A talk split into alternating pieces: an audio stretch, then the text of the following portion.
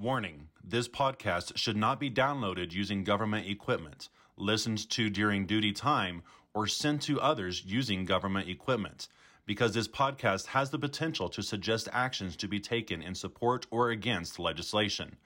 Do not use your government email address or government phone in contacting your lawmakers. Hello, and welcome to the AFGE Young Podcast. My name is Mitchell Word, and I am joined today by my co host, Matthew Uchecker. Today, we are joined by Grant Schott, National Legislative Political Organizer, and Gilbert Galam, the Young Coordinator for District 12. And today, we'll be discussing a new generation of politics. To get things started, how are you guys doing? Oh, man. Good. How about you? Uh, yeah, I'm doing great. That's awesome. Need more sleep. Oh, we always need more sleep, right? Yes. So, how are things out in California, Gil? It's sunny, bright, and the allergies are hitting me hard. It's like a truck. Oh, nice. How about in uh, Oregon, right, Grant? Yeah, Portland, Oregon. Yesterday it was it was 60, and uh, you know people. I hear people talking about their the Super Bowl picnics and everything. Today it's back back to more normal drizzle, which it should be this time of year. Nice, nice. How are things out in the New England area, Matt? Not New England, Pittsburgh. Oh, oh, my bad. I thought that was part of New England. I'm sorry. No, Mid Atlantic. Close. East Coast is all the Oh, same. come on it's okay. now. there. Nah. Uh, well, woke up today to a nice little snowstorm, but other than that, we're good. Oh, that's good. Thankfully, in Denver, we don't currently have much snow, but allegedly it's coming in the next couple days. So, not very excited about that. but it is what it is. What you gonna do? Um, so just to you know kick things off here today, we're going to be talking about a new generation of politics, which you know Gilbert and Grant, you guys are both I think the most knowledgeable people that I know reading this topic. So um, let's just get a little bit dig, like jump right into it. So why is AFGE involved in politics, Grant? Grant? Yeah, well, we have a lot of members, of course, almost 300,000, but we need more activists at all levels, including uh, political activists to flex our, our, our muscle and raise our voice. Uh, federal, all unions are affected by, by Congress, but federal employees, of course, more directly by the decisions on Capitol Hill uh, in terms of staff and pay, benefits, labor rights, etc. You know, just look at the those horrible executive orders of 2018, and those were devastating to our union, and could have really, you know, ruined us if they'd gone on another four years. And I think you can argue members of Congress uh, and the executive branch are like the board of directors for us, so we must lobby them constantly and support our allies. Okay. Yeah, the way that I usually try to explain it to people is, you know, we we work for the federal government, therefore members of Congress and the president are our bosses. And so we Yep. need to, you know, be reaching out to them, letting them know what's going on in our workplaces because otherwise they wouldn't know. And so that's why it's important for the union to be involved. Is that Yeah. Uh, I think. Oh, sorry. Can I? Is that? Oh, I think. I mean, we're federal workers, and I think people forget that we're like our positions are inherently political by nature, uh, and that we're allowed to express our our first our First Amendment rights. You know, that, that we have them too. Yeah. Yeah, I think that, you know, most private sector jobs, you know, you just think about going down the office and going and talking to the big boss. Whereas, you know, with us as federal, like our boss is in DC. and so we've got to be a little bit more creative in in reaching out to them and letting them know what's going on because otherwise they may not know. So, Oh yeah, that's totally right. We're, we're each other's bosses in this case. Yeah. So I guess the the next question that you know pops up quite a bit is okay so because you know the union you know is so involved in politics and stuff like that and you know we're always lobbying for or against candidates or for for a particular uh, piece of legislation or something like that does that mean that AFGE also affiliates itself with a particular political party? AFG is nonpartisan. Uh, that's like the greatest misconception. The greatest misconception about AFGE is that we align with some, with some certain party. Uh, everybody thinks that we align with Democrats because naturally because we're a u- we're a union, and for some reason unions have been associated with uh, with Democrats, and that's totally not true. Unions have always been involved in both parties, has supported both parties, and AFGE uh, will campaign for all, any candidate that has our that supports our issues. I, mean, I know I've done it. It doesn't matter what's it doesn't matter what party title is in front of their name. Gotcha. Grant, do you have anything to add on to that, or? Yeah, we, you know, we focus on AFG voting records, and you go to the Take Action section of our website, and you can you can see those. Um, we've seen the majority control of Congress go back and forth a number of times since 1980, and so it's important to have allies in, in both sides. You know, bipartisanship has become tougher in recent decades. Um, it, you know, historically, just objectively, you know, going back to the 30s, you know, Democrats have been seen as the Labor Party.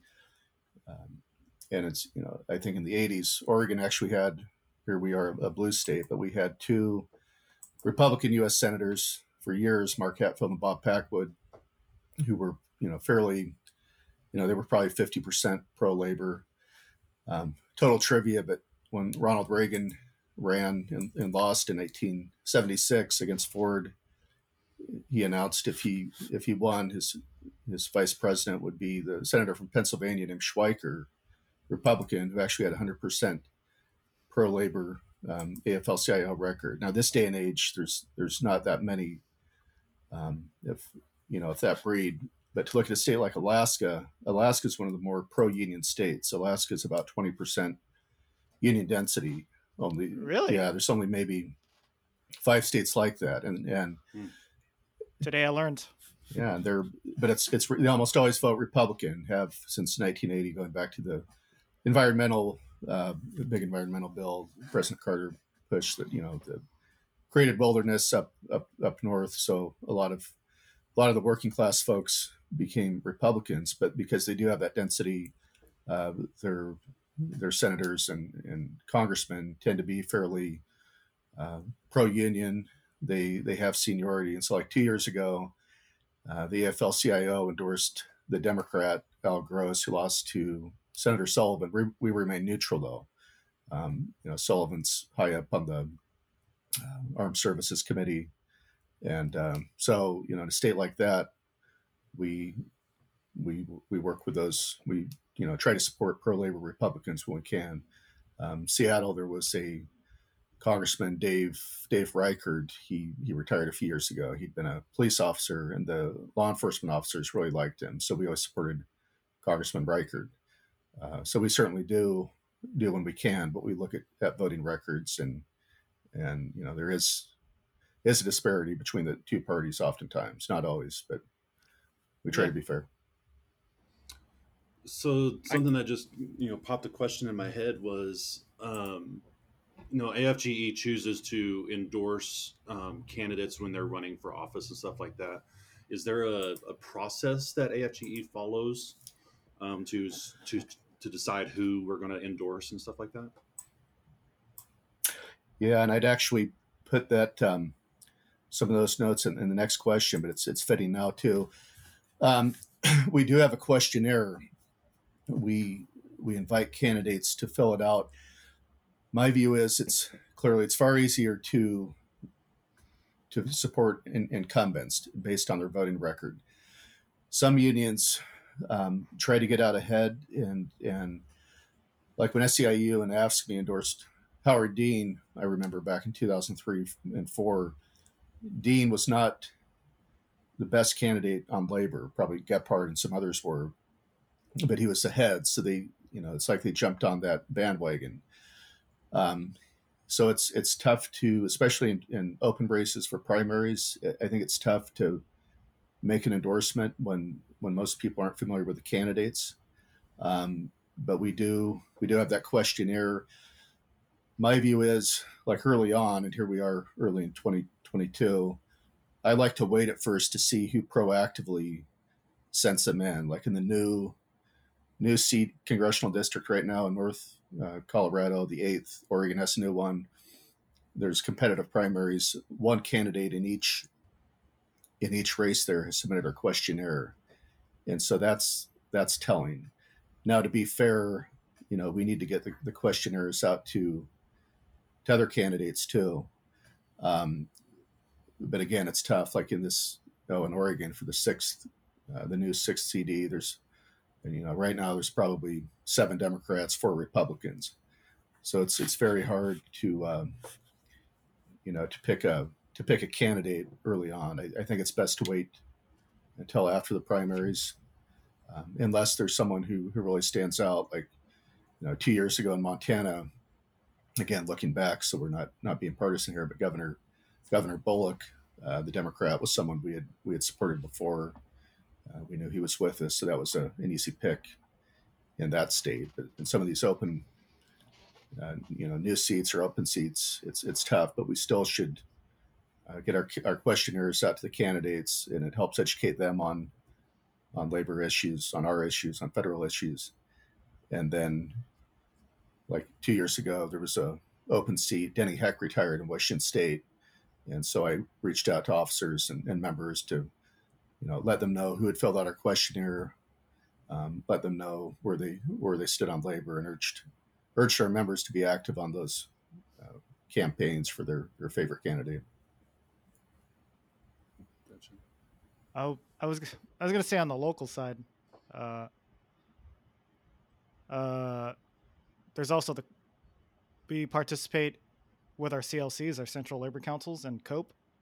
Uh, was it what is the acronym for that? It's the Co- Committee on Political Elections. Is that political education? I think political education. And if anybody has ever been to a COPE like endorsement meeting with a candidate or interview, uh, I would say please attend those. Those are so fun to be at. Can I say a story about my last COPE meeting? Because we were trying to figure out. I have a story about like when our local was trying to figure out endorsement for uh, one of the districts that we have, one of the congressional districts, but there was this uh, particular candidate that was running against somebody that you know we don't like, uh, and she came to the COPE meeting, and everything was going fine. She was a great candidate, entrepreneur. She worked in tech, until someone had brought up her for, her past tweets about labor. Mm-hmm.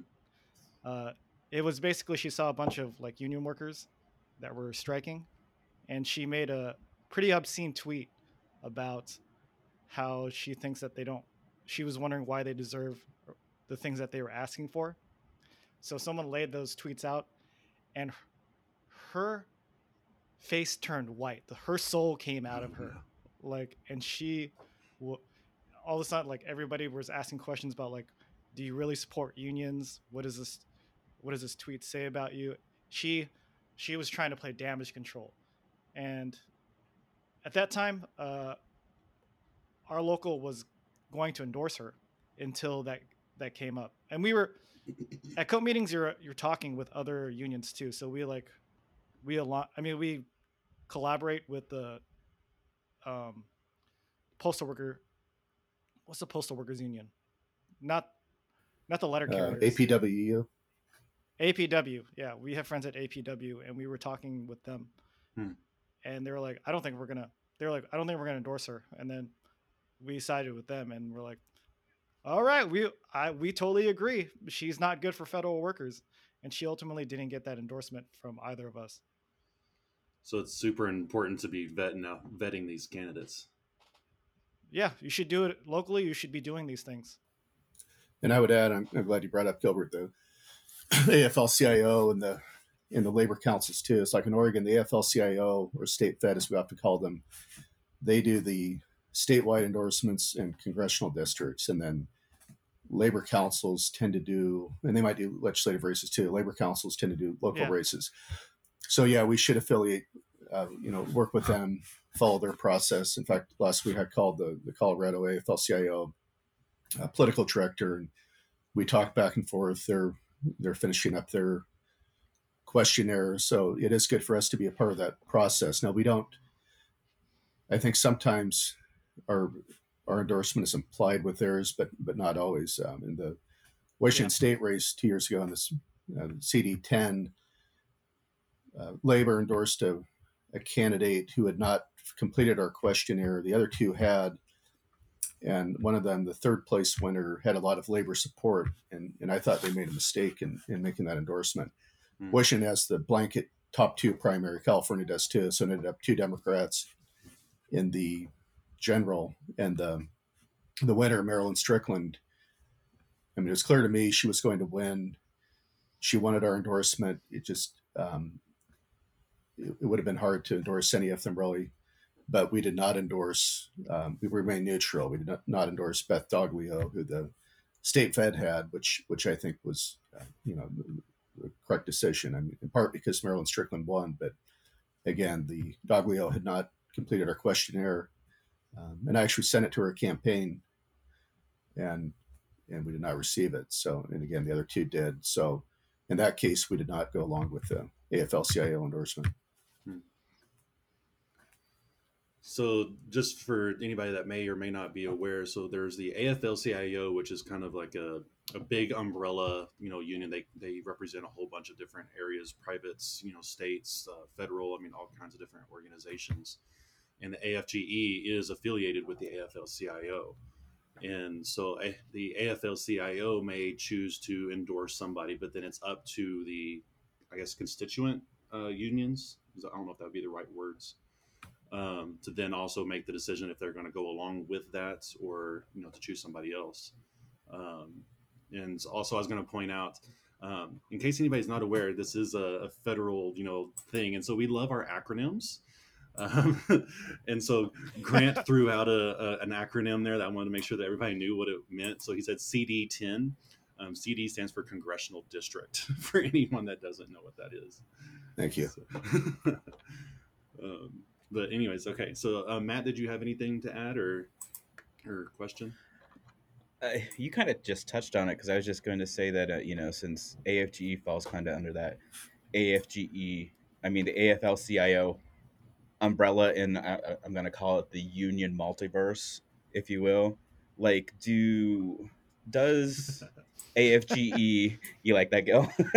um, does AFG ever yeah. kind of like uh, look at anybody else that falls under AFL CIO and and make their decisions politically like the political decisions do they take into consideration like the other like I'm, I'm sure like I can't even remember all the ones that fall under because it's like 50 some unions that fall under AFL CIO but do they do they take cues I guess you can say?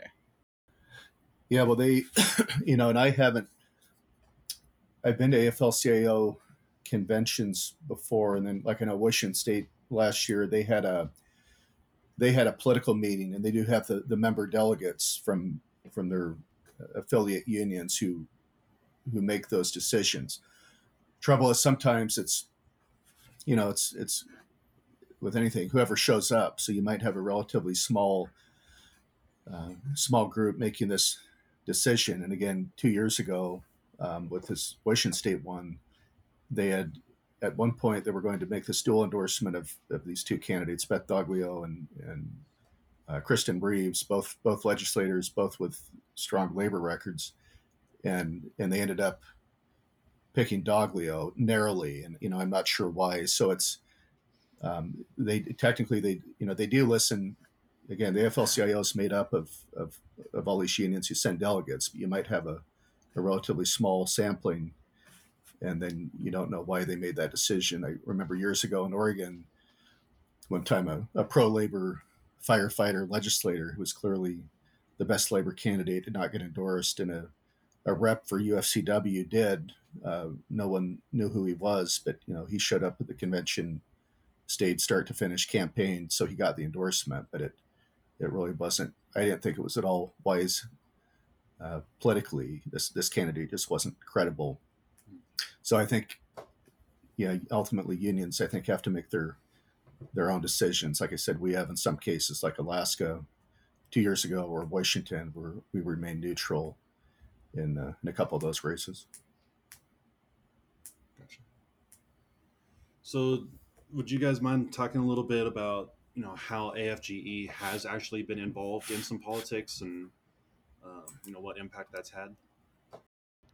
They've been in like all areas like LGBTQIA rights, workplace safety, civil rights, pay, workers' rights. I mean, we could we can choose any section, any of those areas that we can talk we can talk about right now. Uh, Do you have any specific type of uh, you know examples? oh, hey, we hey, let's talk about uh, TSA. Let's talk about uh, let's talk about our agency, Okay. Mitch. let's talk about how uh, we don't we get paid probably we're probably like some of the lowest paid uh, federal workers in the government and how we're trying to fix that right now. But in case anybody know, I mean doesn't know, HR 903. Wait, are, am I allowed to say that? Yeah, we can talk about legislation, right? Yeah, okay. HR 903, uh, rights for TSA workers, basically gives us Title V rights. That gives us a bunch of labor rights that other federal workers have, and uh, gives us pay equity in the uh, federal government. Uh, most people don't know that we get paid very little. All, when I first started lobbying that stuff, legislators didn't even know that we were paid that little. They all thought we were. It. I don't want to say. It, I don't like to. You know. I don't want to. But like, it's not. It's not. I shouldn't blame Congress people because they have a lot of things on their plate sometimes, but they are. They are truly ignorant of like a lot of our issues and think they they assume a lot of things just because they don't they're not educated in the things that we do. So that's why AFGE should be is like totally involved in these areas to educate them. So this kind of you know circles back to why it's so important for us to be involved with our members of Congress and letting them know what's going on. Because, like you were just saying, Gilbert, there's been so many times that I've gone and sat down in front of a member of Congress or their staff and said, "Hey, these are the things that are going on at TSA, and these are things that are going on with pay and just fair treatment and all this kind of stuff." And they're like, "Oh wow, like we had no idea that that was going on." And so, you know, I mean, if TSA is getting that, I can only imagine that mostly every other agency that covers that's covered by AFGE, there's probably things in there that they don't know about Yeah. as well. So it's so so so so so so important that we're involved in politics and you know talking to our members of Congress and making sure that they're educated on these things because like you just said like there's so many things that members of Congress are focused on you know that it's easy for it to slip through the cracks. And it's up to us to to sit down in front of them and say hey we need to pay attention to this. Yeah, and it's like the other thing about it is that you know the the agency may say certain things to our Congress people because you know our agent Congress people they they hold the power of the purse, but you know, and we have things that we may say that may be at odds with what the agency says. You know. Mhm. And I would, uh, I would again, I refer folks to the Take Action page of, on our website. It's um, top, kind of top right, and on that is the the bill tracker of, of bills we support. It also includes action alerts for some of them, and you know we sometimes do. I mean, oftentimes we do support the broader labor community, like Build Back Better, which probably has components that that affect federal employees, but that's a big issue now infrastructure that that we support. Um, we but again we focus on ours. We recently and i won't mention the, the name to be safe here but we a lot of our you know incumbents who support us our, our support for them is pretty much ongoing. Sometimes they will request uh, an endorsement like a public endorsement press release we did that recently in, in oregon and and this per, this member you know, the AFL-CIO doesn't like him based on some bills, but he has a 90% with us year after year. So I think we, first and foremost, we have to focus on on our issues, on federal issues. But yeah, we do. Again, we do work with AFL on Build Back Better. It's good to you know support other unions on their actions. Jobs with Justice is an organization active in Portland that sends out, out alerts to their volunteers, and and then we will show up at at actions. Like last year, we had the Nabisco strike here in Portland, and I think it was national at maybe five locations. And one day there were, I think, three of us from AFGE on the picket line uh, supporting those Nabisco workers. Uh, Kroger, Kroger stores had a strike in Portland, and I think elsewhere. In Portland, it was one day right before the holidays last year, and a few of us were out there. And those actions, they're fun. They get lots of press, so it's good to be out there wearing our colors and supporting those other unions. Oh, there's nothing like a good strike action. Like, we're oh, in case the uh, in case the listeners don't know, federal workers, it's illegal for us to strike. So, every chance I get it, every chance I get to do it with another union, I'll, I'll show up when I can. Absolutely, yeah, that's definitely a a uh, sad situation that we're not allowed to strike. yeah, um, just another example of something that you know that I've done with AFGE is back whenever we had the government shutdown in the beginning part of 2018, I believe that was um, when we were shut down for, gosh, what was it like 38 days or something like that. Oh God. Um, we organized a uh, just a, a rally out at Denver International Airport and stood out there. We had our signs and we were handing out flyers and just, you know, trying to inform passengers and just whoever it was that walked by saying, Hey, like, we're not getting paid right now. Just so y'all know, like, we're out here working and we're not getting paid. Um, and so we need to end this shutdown and get things, you know, figured out and you know, get our people paid, you know, the way that they deserve to be. And um, it was, it was really kind of neat. You know, we had um, our, our, uh, our now ex national organizer, um, out there. We had um, just a a, uh, a, national organizer showed up as well. Um, several of our members um, and myself. I mean, we were just out there making a showing and doing that rally, and you know, really trying to you know get the word out there. And so that's just yet another example of ways that we as members can get out in front of the public, say, hey, these are things that are going on. Like you know, we as you know just general citizens, you know, need to be taking action as well and and you know, do what we got to do.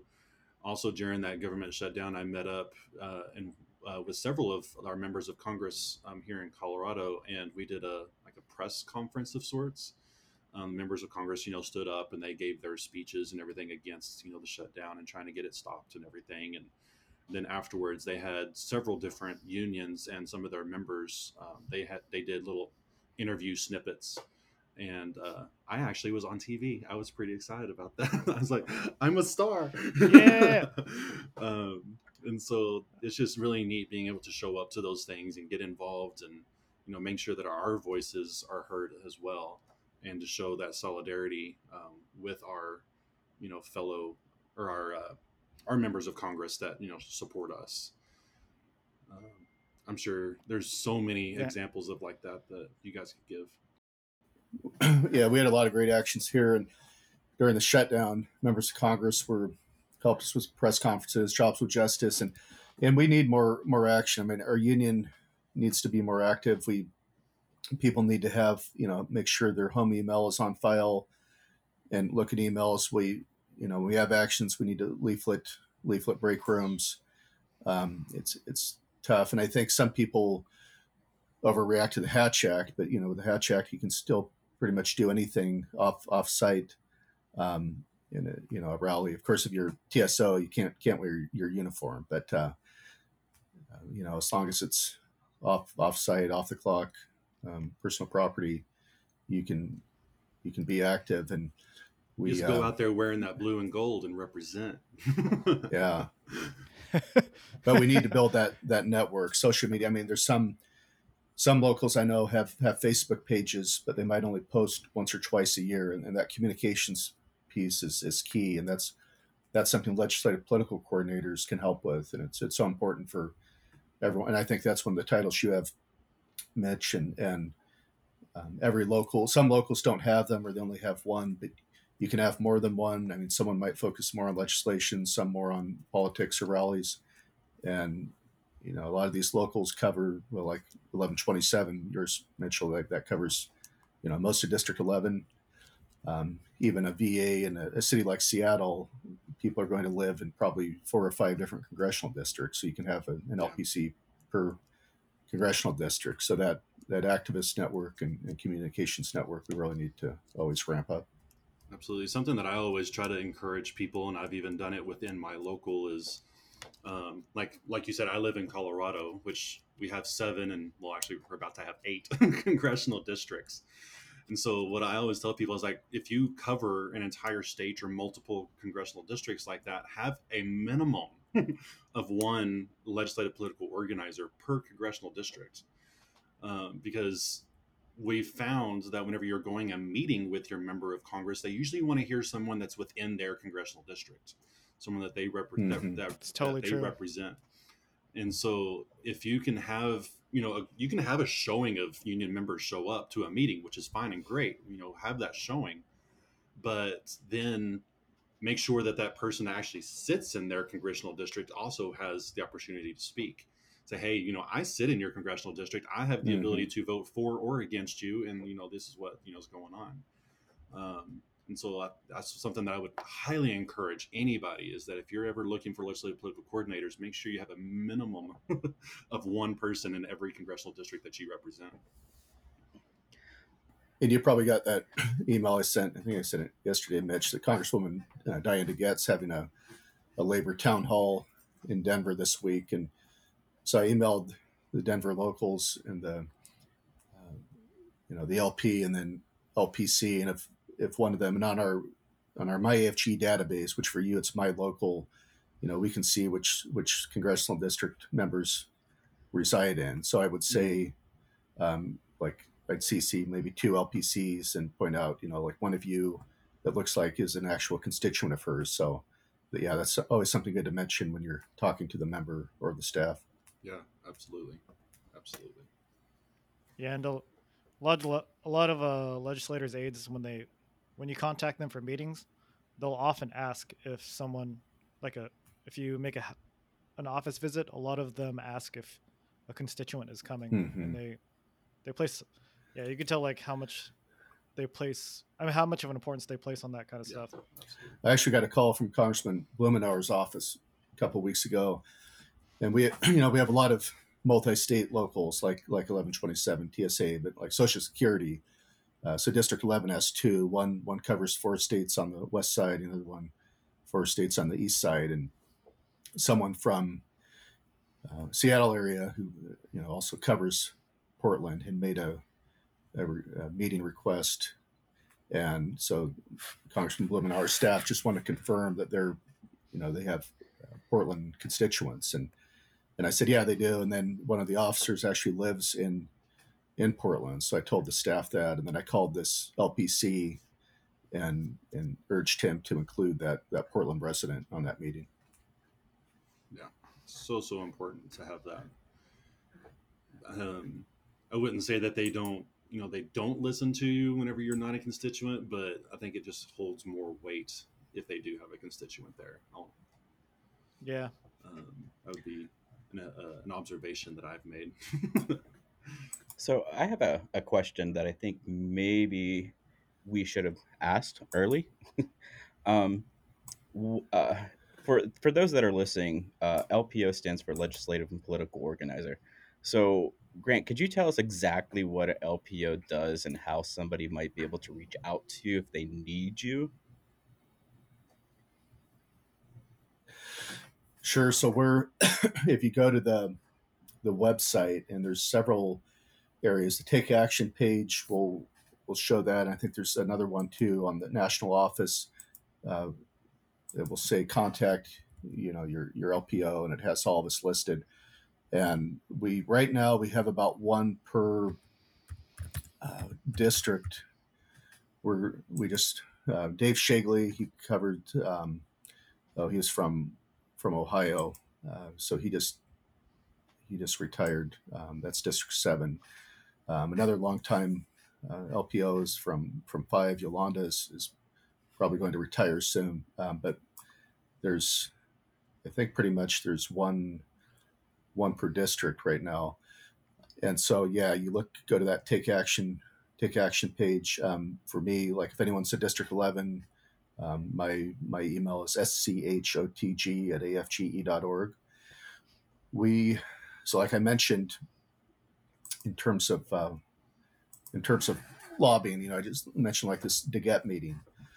So lots of times, like for the legislative uh, conference, a lot of members will, will and locals will make their own uh, meeting requests. Um, sometimes I do assist with that, uh, like what I did with the Western Washington uh, VAs last year. They did not have official time still; they were Zoom meetings. So I I helped coordinate those meetings uh, with the senators and about five U.S. reps from from Washington, and sat in on most of those. Like with this DeGette meeting, Congresswoman DeGette uh, got the notice from the Colorado AFL-CIO, so I, I distributed that to the locals in the Denver area um, over the weekend. I sent that out. I'll probably do text just to make sure they saw it, make sure they RSVP. Um, so that's a lot of it. I, it's kind of a lot of what we do is, is connecting our members and activists with congressional offices. Uh, I maintain a, a database of, staff, like schedulers and other, which you know is quite a bit of turnover, and, and I, you know, make sure a lot of locals have that on their own, but I'm I'm always happy to you know share that information, put people in touch with.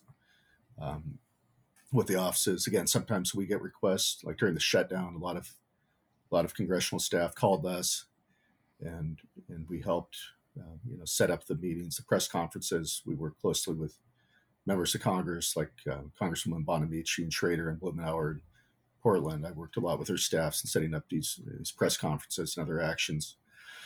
Um, a lot of it well some some of it we can't can't discuss here. The uh, the you know the campaign political campaign components very important. That's something we do a, a lot of to assist these candidates. Again i would go to the refer to the take action section. And when you click on that um, there'll be go down to the number three item which which i can't discuss but that's a that's a very important one. Um, these members are always you know they need to get reelected and and we need to help our, our allies with that. So that's a big piece of what we do during election years. Again we got a lot of the contact with with campaigns getting them again getting the questionnaires receiving them um, like like Gail referred to working with AFL-CIO on on their endorsement process. Um, and then in the fall like we're we work with with candidates um, campaigns. We might like the last two cycles I've, I've actually done it from first last time we did it virtually 2018 we had a, a competitive race just across the river in vancouver. So i worked with the state fed there on that race um, some of our members we try to get them to be active we recruit volunteers we have the uh, kind of some unions call it lost time or release staff where sometimes people take time off the job to go uh, support our our candidates so a lot of that activity really ramps up on on election years. Um, a lot of what I do is is communications. Like if there's a one of our meetings, but sometimes if a if a member has a a town hall like this Diane DeGette meeting coming up again, I try to let uh, the officers know. And I email, but I you know lots of times I text. That's something I've observed. A lot of people do not look at their their emails, and and I can't with what what I what we do, we can't email their work emails, so I send, um, you know, send to home emails. But I know some people just don't look at them or not regularly, so I, I typically text too. Um, database um, updates. I mean, we have sign-in sheets. When I find the time, I try to make sure those emails are are entered in my AFGE. We're missing a lot of home emails, a lot of bad ones. Um, you know, we send out those emails and text alerts, but it doesn't help when you know, when 20% of our members might not have, have given us a home email or, or cell phone. Um, so yeah, it's, I, I work a lot with the, the locals, with the LPCs, uh, legislative political coordinator that we've discussed. We're always trying to recruit more of those. We have the, uh, the LPTI program and see, Mitch, have you been through that or Gil? Mm-hmm. Okay. Oh yeah, LPTI Yeah. program Yeah, is a been lot And of that's fun. something- I've been through it twice. I enjoyed it that much. Okay. I think I think I'm about to go again. It's been a it's been a, quite some time since my last LPTI. Yeah. So And that's I've I sat in on one when I so I'd been an organizer. Then I started as a uh, I went back on the T, I started with the TSA campaign back in 2010 11. Um, when I started as a LPO in 2018, I sat in on LPTI, um, Legislative Political Training Institute, with then LPO Tim Snyder, now MVP Snyder, and uh, Shannon Falk, one of my coworkers from Texas, was in Montana, and there were about seven, oh, seven to ten uh, members there who, who did this one weekend training. And then after the the budget cuts following the 2018 convention, we're we're in better shape now, but we were, you know, our, our budget wasn't looking so good then, and so we we suspended the the in person LPTIs. and of course COVID hit, so I haven't we did a kind of abbreviated one. Ryan Mims and I, Ryan from District 12, down at the Bureau of Prisons Western Council meeting last May. Ryan's my dude. Uh, Shout out to Ryan. Yeah, Ryan. Shout out to Ryan. Guy. He's, uh, I think he's been LPL now for 10, over 10 years, but more like, I think 2009.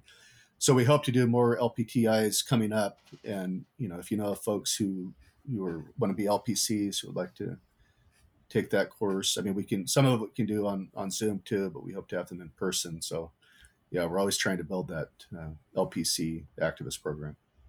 Absolutely. So, just to take a little sidestep here, so just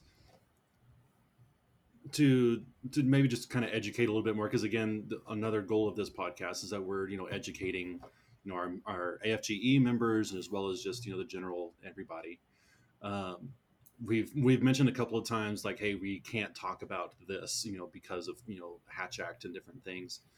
Grant do you want to maybe touch just a little bit about what is the hatch act and why we can't talk about particular things on this podcast? Yeah so the the hatch act you go back to you know the, the corruption like the 1800s for example you had the, the machines.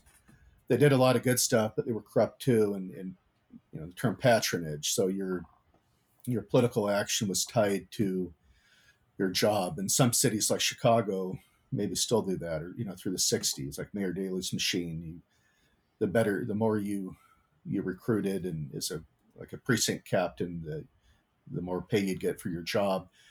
So this happened some in the during the Great Depression. I mean, before that it was probably worse, but during the Depression there was some criticism that you know some of the employees, like for this, uh, you know, the Civilian Conservation Corps and whatnot were doing political works. They passed the Hatch Act. It was very restrictive until 92. I think a lot of people were afraid even to, to vote. And they, I mean, could, feds could vote, federal employees could vote, but they couldn't, they couldn't be active politically, couldn't donate to candidates. So Bill Clinton, I don't know, I think it was a bill, it might have been an executive order. I think it was a bill though, when he started in 93 that really liberalized it. So you can you can engage in any political activity again off off the clock off public you know and make sure it's your personal property so don't use a, a work cell phone or computer um, off site and out of uniform. So like with you know with tsos of course that's an issue because you're you do wear uniforms. A lot of a lot of people don't but some you know the law enforcement officers do. So off the clock um, and you know offsite you can be you can be active you can attend rallies you can volunteer you can donate to candidates uh, you can display a bumper sticker on your car and, you know even at work. You just you can't wear a button to work but your sticker on your car is okay lawn signs. You can pretty much do anything except you can't run for a, a federal office or partisan office. You can you can run for nonpartisan office like a school board and you can't co-sponsor or you can't um, co-host a fundraiser, which not that many people do. But if you're really political, you know, so I, some member of Congress might say, "Oh, I'm having a, a fundraiser uh, targeting labor folks. Can I put your name on the invite list as a co-host?" You can't do that. You can go to the fundraiser, you can donate, um, but you, you, just can't co-host it. Um, so yeah, we have lots of lots of information. Again, that take action page I referred to um, I'm looking at it right now, and I'm pretty sure the Hatch Act is one of the. Um, yeah, it's on there. Uh, Hatch Act guidance on the. It's the lower right hand corner once you click on Take Action, and yeah, we're always happy to send that. There's a, and it shows a PDF of the Pocket Guide to Political Activity, which walks you through it. I still have some hard copies. I could I could mail folks too. Nice. and uh, so yeah, we're always happy to share that information. Awesome, thank you.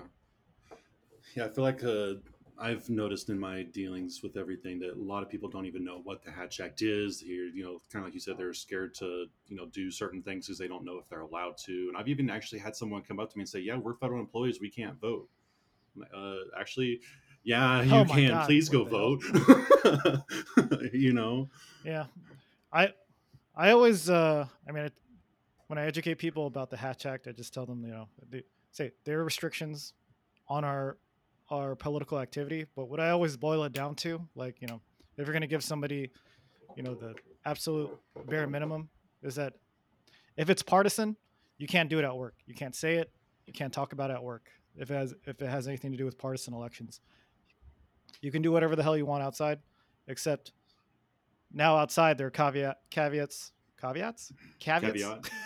to uh yeah to fundraising and that's and then you can research all the details on on the afg website but if you're talking about partisan elections big no no Yeah. at work.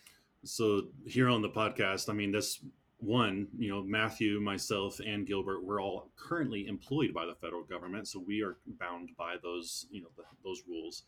But also this podcast is being distributed to anybody and everybody that wants to listen to it so we want to make sure we're being respectful of our listeners and also we're protecting our own jobs so um, that is why we're you know kind of sidestepping around certain little things like oh we can't talk about that because of the hatch act and so um, yeah i, I like yeah. eating so i I obey these rules. exactly. So just for anybody that may be listening, that's like, why won't they talk about this? That's why. so um, again, if you guys ever have any questions about any of this kind of stuff, the things that we're not allowed to talk about in this particular uh, setting, um, you're more than welcome to reach out to us um, in private or reach out to Grant, being that he's not employed by the federal government. Um, he's employed by AFGE. Um, we can definitely talk to you about that kind of stuff, you know, offline somewhere via email, phone calls, whatever. Um, always welcome to go and visit afge.org. Um, all of our contact information stuff is out there. Um, more than happy to talk to you about that stuff. So um, we're getting close to being done here. So just real quick, so what warrants AFGE's involvement in a candidacy or a legislation or a particular movement, something to that effect? I would say we, we focus on issues that affect our agencies and the broader labor movement. Uh, we are member member driven, and you know sometimes, oftentimes delegates to the convention, um, and sometimes they well usually after the convention they'll release a, a booklet or on online of resolutions that that pass, and some of them are political in nature. I mean, I remember one that the I think it might have been 15. It was boycott Staples, for example. Um, it was it was short lived, but um, you know sometimes there's those kind of uh, broader community actions that um, and that will pass convention, or sometimes locals will decide to at their membership meetings to support some some action. So you know we are we are member driven. We tend to focus. You know we should focus primarily on on federal employee issues, but uh, you know again sometimes we do we do support the we try to support the broader labor community movement as well. It's you know the trouble is again it's hard it's just it's hard to get activists you know it could be hard enough to get people to open their email and and or answer a call. I mean we had a uh, President Kelly came out recently and MVP Snyder had a, a dinner in Seattle and it went well, but um, you know I, I assisted the MVP with uh, he sent a an email to folks and I did texts and calls and you know some some people just it's hard to reach even our officers. So we, we need more we need more activism and communication. And, and one thing I thought Matt I just your last question um, we also have we have an outstanding lobby team on Capitol Hill um, uh, Julie Tippens is from Oregon she she heads legislative legislative political department now um, and I and then Amy Lloyd is my supervisor. Kevin Cooper is our political director. I have a really good team there. We are also actually registered lobbyists. I forgot to mention that's one of the roles of, of LPO. We're so like every six months at the end of after June and after December, uh, we fill out a report and like you know I so if we've donated to candidates, we have to we have to fill that out along with other lobbyists, and so we do. I mean, typically, I I would say you're you're the lobbyist. I try to facilitate lobbying from our our members. That's primarily the lobbying I do, but you know sometimes community Yeah, lobbying exactly.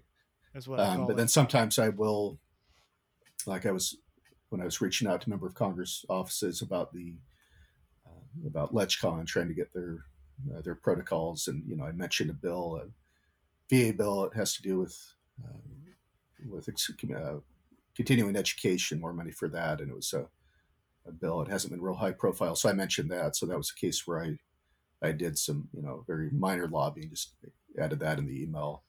Um, so that is part of our, our job description as well. Okay.